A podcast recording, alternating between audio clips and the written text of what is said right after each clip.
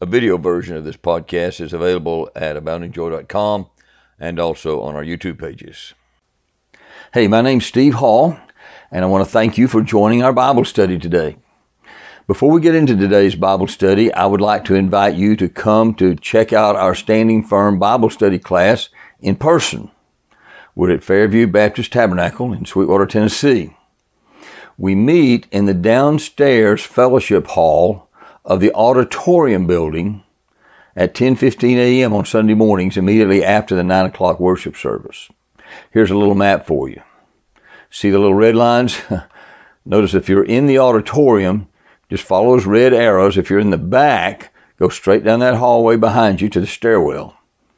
If you're near the front of the auditorium, you can go out the left door, and I mean left as you're sitting in the auditorium looking toward the pulpit and the choir, go to your left, go out that door, all the way down to the end of the hall, keep to your left, all the way down to the stairwell, then turn right and go down the stairwell.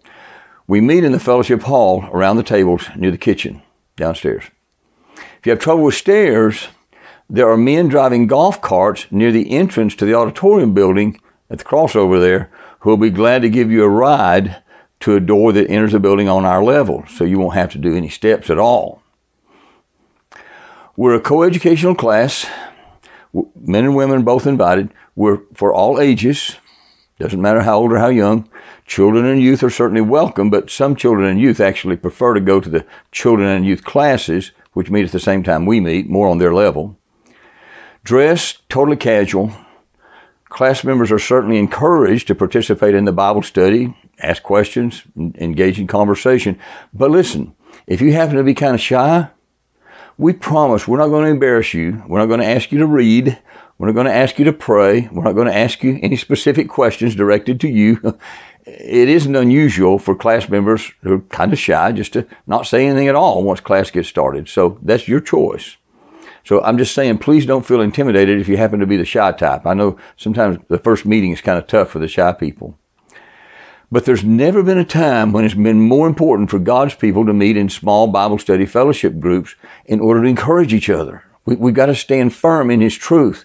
We've got to stand firm on His Word. These are very confusing days we're living in. You know that.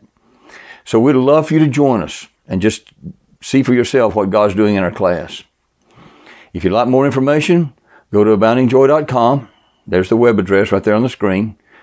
You can click on the Standing Firm Bible Class menu item when you get there. You may want to hit pause right now or do a screen save to get make sure you get the spelling right, but you can learn more information about us there. Now here's today's Bible study. I hope and pray it helps you grow stronger in our Lord Jesus Christ and in your knowledge of His Word and of His will for your life. Well, hey guys, thanks for joining me in Bible study again today. In Paul's second letter to the Corinthians, he wrote these words, For the weapons of our warfare are not of the flesh, but have divine power to destroy strongholds. We destroy arguments and every lofty opinion raised against the knowledge of God, and take every thought captive to obey Christ. You hear what he said there? Our enemy, the devil, has arguments, and God wants us to deal with them. And last Sunday, we looked at two of the arguments that Satan often uses to try to persuade people that homosexual behavior is really not that big a deal, and some of it is actually good and normal and pleasing to God. One of the arguments we looked at last time is that the kind of homosexual behavior that was condemned in the Bible was not the kind of homosexual behavior that's often practiced today that they would call loving and committed. It was either pederastic homosexuality, which is homosexual acts with kids, or promiscuous homosexuality, which is homosexual behavior with many partners, or predatory homosexuality, which is homosexual behavior forced on someone else against their will. And we dealt with that argument last time. A second argument that Satan has tried to use is this. Well, we choose to ignore many other Bible commands in our day. We don't observe commands against using two kinds of cloth in one garment, for example. Most of us feel just fine about eating pork today, even though the Bible says it's unclean. So what's the big deal with the command against homosexual behavior? It's just another one of those commands that aren't for us today. It's not even relevant anymore. Those commands aren't. And we dealt with that argument last time too. So I want us to read the passage again to get God's context. We need to hear God's word often. And then we'll look at a third argument that's often used that we need to be able to answer. This is God's word. For although they knew God, they did not honor him as God or give thanks to him, but they became futile in their thinking, and their foolish hearts were darkened. Claiming to be wise, they became fools and exchanged the glory of the immortal God for images resembling mortal men and birds and animals and creeping things. Therefore, God gave them up in the lust of their hearts to impurity, to the dishonoring of their bodies among themselves, because they exchanged the truth about God for a lie and worshiped and served the creature rather than the Creator who is blessed forever. Amen. For this reason, God gave them up to dishonorable passions. For their women exchanged natural relations for those that are contrary to nature. And the men likewise gave up natural relations with women and were consumed with passion for one another men committing shameless acts with men and receiving in themselves the due penalty for their error. That's God's Word.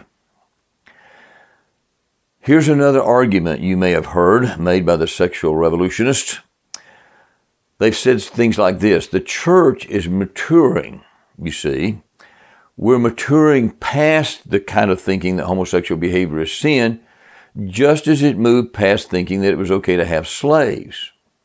Have you heard that argument? The idea behind this argument is that the church is gradually maturing.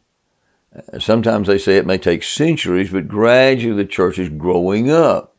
And so as we mature, we leave behind some bad ideas that we used to hold on to that we shouldn't have been holding on to, and now we've left those behind. So they would say, look, there were Christians at one time who thought it was acceptable to own slaves. But the time finally came when most all of them realized that wasn't really good. So they moved on past that notion. Christians quit believing that. And they might say, there were Christians once who thought interracial marriage was wrong, but eventually most all of them realized it really wasn't wrong, so they moved on past that idea. And so they say, well, it's a similar situation. Christians used to think that same sex marriage was wrong, but now we're finally beginning to realize that we just misunderstood. Now we realize it's okay. So now we can move on beyond those mistakes of the past and just accept it as normal and good. But there's a problem with that, that argument. The truth is they have it exactly backward. Here would be a better analogy. At one time, there were some people who said they were Christians who thought slaveholding was acceptable to God. But there were other Christians who understood the Bible more clearly, who knew that it was wrong. Those Christians showed the slaveholders the sinfulness of slaveholding. They led the abolitionist movement, and eventually almost all Christians saw the truth, and slaveholding was abandoned. In the same way today, there are some people who say they're Christians who think that some homosexual behavior is acceptable to God, just like some of our ancestors thought that slaveholding was acceptable to God. But other Christians who understand the Bible more clearly are helping them to see the sinfulness of that behavior. So we pray soon all Christians will abandon the attempt to justify homosexual behavior, just as Christians abandoned the attempt to justify slavery, so called Christians anyway. That's a much better analogy, and it fits the situation much better biblically. Here's another argument, a fourth argument. There are some who will try to claim that to demand celibacy of people who identify as homosexuals is unloving and unfair their argument would go something like this. They said, look, it would be unloving for God to require those who have homosexual desires to be committed to lifelong celibacy. If God provided heterosexual marriage as an outlet for heterosexual desires, surely he would provide homosexual marriage for those with homosexual desires. Makes sense, doesn't it? So they would say it's just not fair. You have heterosexual desires, you get to have a wife. I have homosexual desires, they would say, so I should get to have a partner too. It's only fair. But that kind of thinking overlooks the fact that there are many, many, many situations in life where God expects us to say no to our desires. I mean, that's part of what saying no to temptation is all about. All of us have to do that. All of us struggle with different kinds of temptations that we have to say no to. Obviously, there are many, many men who have very strong desires to have sex with women who are not their wives. And God says, you can't do that. That's sin. That's disgusting. It's going to lead to a bad outcome. You got to resist that desire and you got to resist it your whole life. There are people who have strong desires to have sex with kids. God says, no, that's wrong. You can't do that. There are single adults who are not in a marriage relationship who have a strong desire for heterosexual sex. God says, no, you can't do that. You got to resist that desire. You got to figure out ways to conquer that temptation. There are many other desires that Christians have that have to be resisted. There are people who have strong desires to get drunk. There are people who have strong desires to take drugs to escape life's difficulties. God says, no, you can't do that. And listen, here's the truth. There really are some people out there who testify that they once had strong homosexual desires, but at least in their case, I'm not saying this is every case, don't misunderstand what I'm saying here, but in their case, God changed their desires. And some of those guys are married to women who are the mothers of their children and they're in a happy home. And they once said they had these strong homosexual desires. God changed it for them. But it's wrong for any of us to conclude that just because we have strong, overwhelming desires to do something means that it must be good. There must be a way to do it.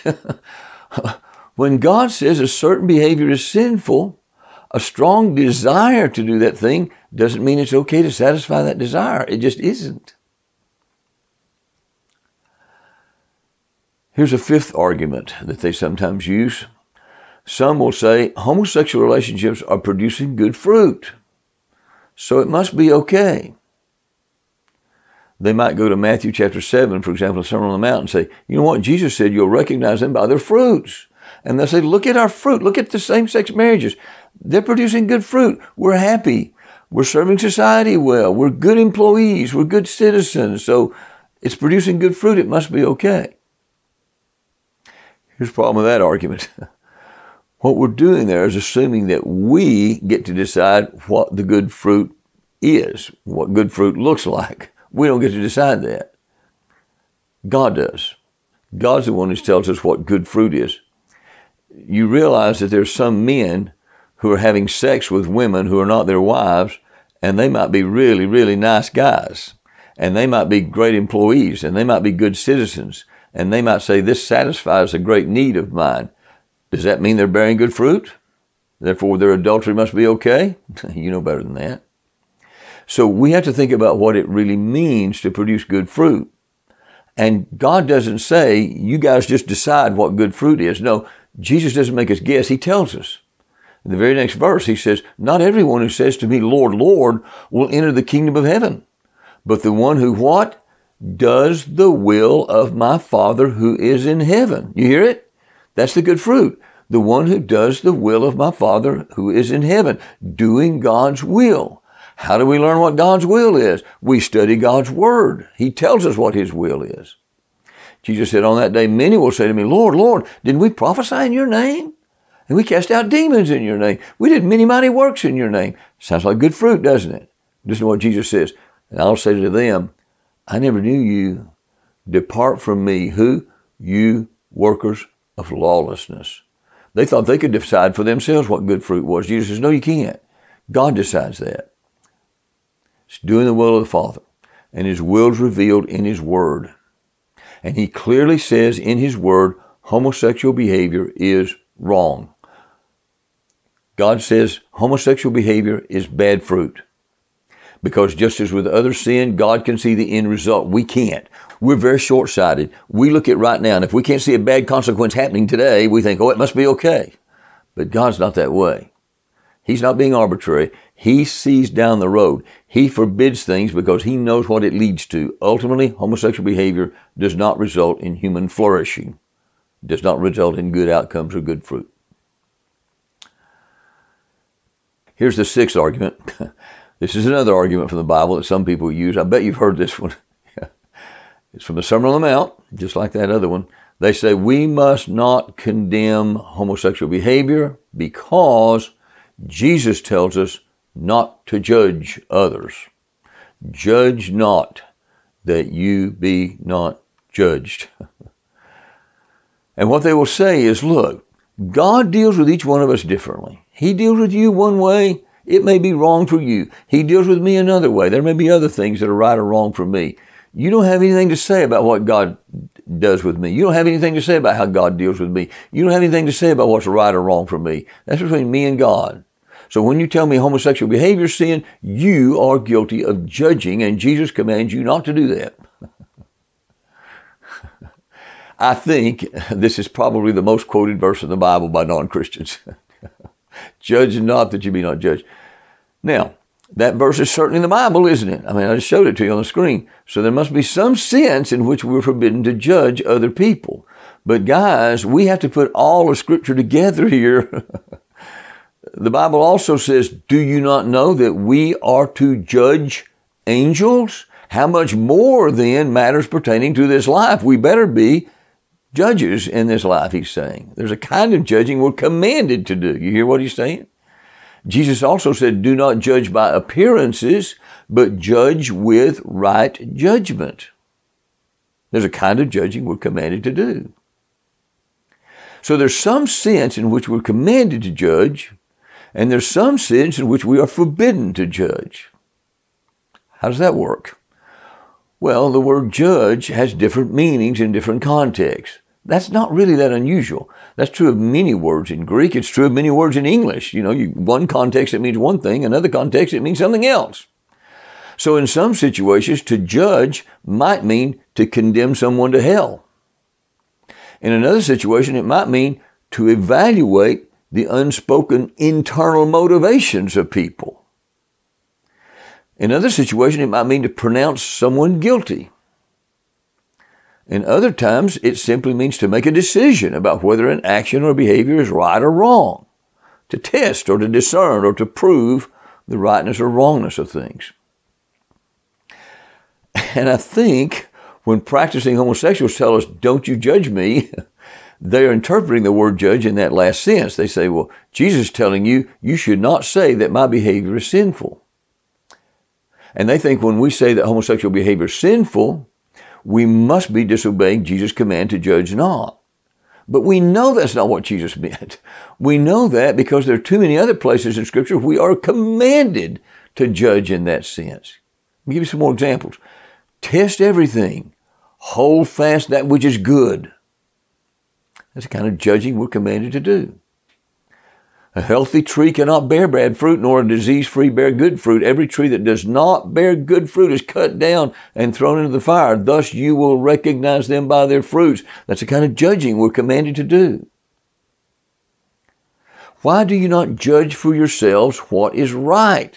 That's a command to judge. do not be conformed to this world, but be transformed by the renewing of your mind, that by testing you may discern what is the will of God? What is good and acceptable and perfect? That's the kind of judging we're commanded to do. Try to discern what's pleasing to the Lord. That's the kind of judging we're commanded to do. So that you may approve what is excellent and so be pure and blameless for the day of Christ. There's another kind of judging we're commanded to do. When biblical Christians hopefully, graciously, and lovingly affirm that according to the Bible, according to God's Word, homosexual behavior is sinful behavior, and therefore it should not be practiced, it should not be encouraged, it should not be endorsed by the state or anyone else. We're simply doing our best to obey commands like this. God says it's wrong. We're saying, Yes, Lord, we agree with you. We're submitting to you. You're the one that decides, not us. We're just saying we agree. Okay, there's one more argument I want to mention today before we stop. And I've saved it for last intentionally because I personally think it may be the most difficult for many Christians. And it may be cause some of us to have to examine ourselves more closely. Here's the argument. Look, we overlook lots of other sins in the church. If homosexual behavior is really sinful, why can't we just overlook it too? like we do all these others. So they will say, look, you guys have overlooked many, many different kinds of ongoing sin in your churches. There are members in good standing who are having sex with their girlfriends. There are people who are going through unbiblical divorces. There are gluttons. There are people with ongoing anger problems in your church. There are men who are addicted to pornography in your church. So why do you draw the line when it comes to LGBTQ plus issues? Why don't we just live and let live? You let all those others live in your church and be in your church. Why don't you just let go of this one too? That stings, doesn't it? Because it boils down to an accusation that the church has just not done a very good job of restoring members who've fallen into sin. Or if members refuse to be restored after they're approached lovingly and, and, and reproved lovingly, the churches haven't exercised church discipline. And listen, let's be honest, that's really a big, big problem in many of our churches. But while it may be true, and it's sad if it's true, that we've not done as well as we should have done in the past with church discipline, that's not a very good reason to say, well, we've blown it before, we might as well blow it again. that's not very good thinking. We need to repent for blowing it before. And besides, listen, stay with me here. I really believe that most churches, if someone wanted to join that church said, by the way, I'm having sex with my girlfriend, is that okay? Or by the way, before I join the church, I want you to know I do have a problem with porn. I'm kind of addicted to it. Is that okay?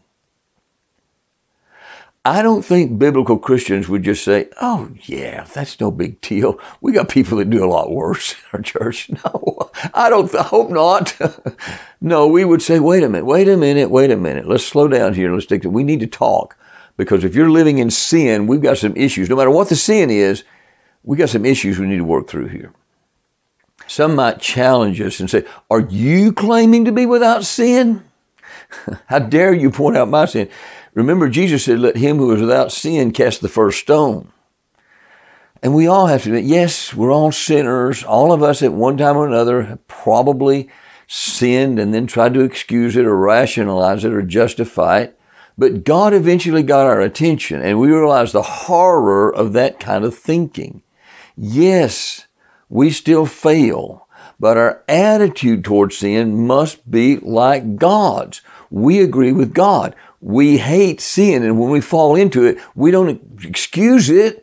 We hate it. We know I'm so weak. I don't want to do this. Lord, please forgive me. I'm repenting. And if the repentance is genuine, He does forgive us. But we got to confess it as real sin. We don't continue to excuse it. You see my point? Yes, we may fall into it. We may fall into the same sin over and over and over. And God forgives us over and over if it's based on our weakness and not just ex- excusing it and rationalizing it and trying to make it make people believe or ourselves believe that it's okay. We are totally dependent on God's grace, but we must never ever call good what God calls evil. See the difference? Okay, let me see if I can sum this up.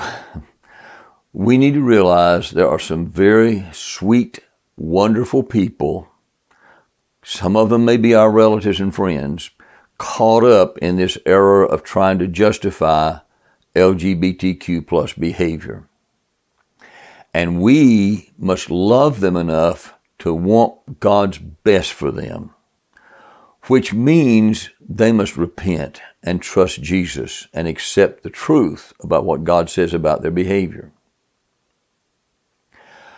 We also need to realize with great grief that because our culture has embraced this sexual revolution as normal and good, Many of our Christian leaders are being tempted to compromise God's truth because they're afraid they're going to lose people in their churches, maybe lose deacons, maybe lose influential people, and, and they're softening, they're compromising. We have to be prepared to deal with that. So many people, including many who call themselves Christian, are caving on this issue. So we must not be surprised. We just need to be committed to standing firm on God's truth no matter what. We're calling our class the Standing Firm class just for things like this. when we see the world around us, even so called Christians, caving and saying, well, we'll just soft pedal that. We won't talk about that. We're going to stand firm on God's truth no matter what, by God's grace. It'll be by, only by God's grace. Not because we're good, not because we're strong, but because He enables us to do it. Paul wrote this to the Corinthians Be watchful, stand firm in the faith, act like men, be strong, and let all that you do be done in love. Can't say any better than that, can you? Paul's got more to say in Romans chapter 1. We'll pick it up here next time. Let's pray. Father, thank you so much for what you're teaching us in your word. We want to be people who stand firm in your word and on your truth. We don't want to be wimpy. We don't want to be compromisers. Lord, where the enemy attacks, we want to be found faithful in the battle until the end, standing firm. So help us to do that and get glory through us, we pray in Jesus' name. Amen.